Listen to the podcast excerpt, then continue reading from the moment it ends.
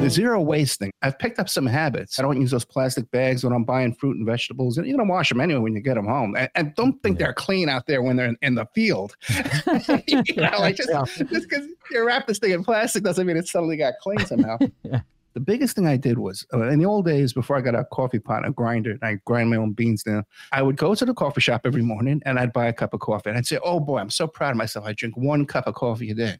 But then I realized this is 365 cups and 365 plastic lids. So I stopped putting the plastic lid on it. I would just get the coffee. But then I says, you know what, man? I'm going to talk to this guy about selling some coffee mugs. And I found some bamboo coffee cups for him that are reusable. And I says, hey, dude, man, look, here's the website. You can order these bamboo reusable cups and give your people a discount. And so n- not just reducing my own coffee cup consumption, 300, which is a lot of freaking cups in a year. Just imagine. Yeah, That'd be- it's a huge, yeah. Well, hell yeah.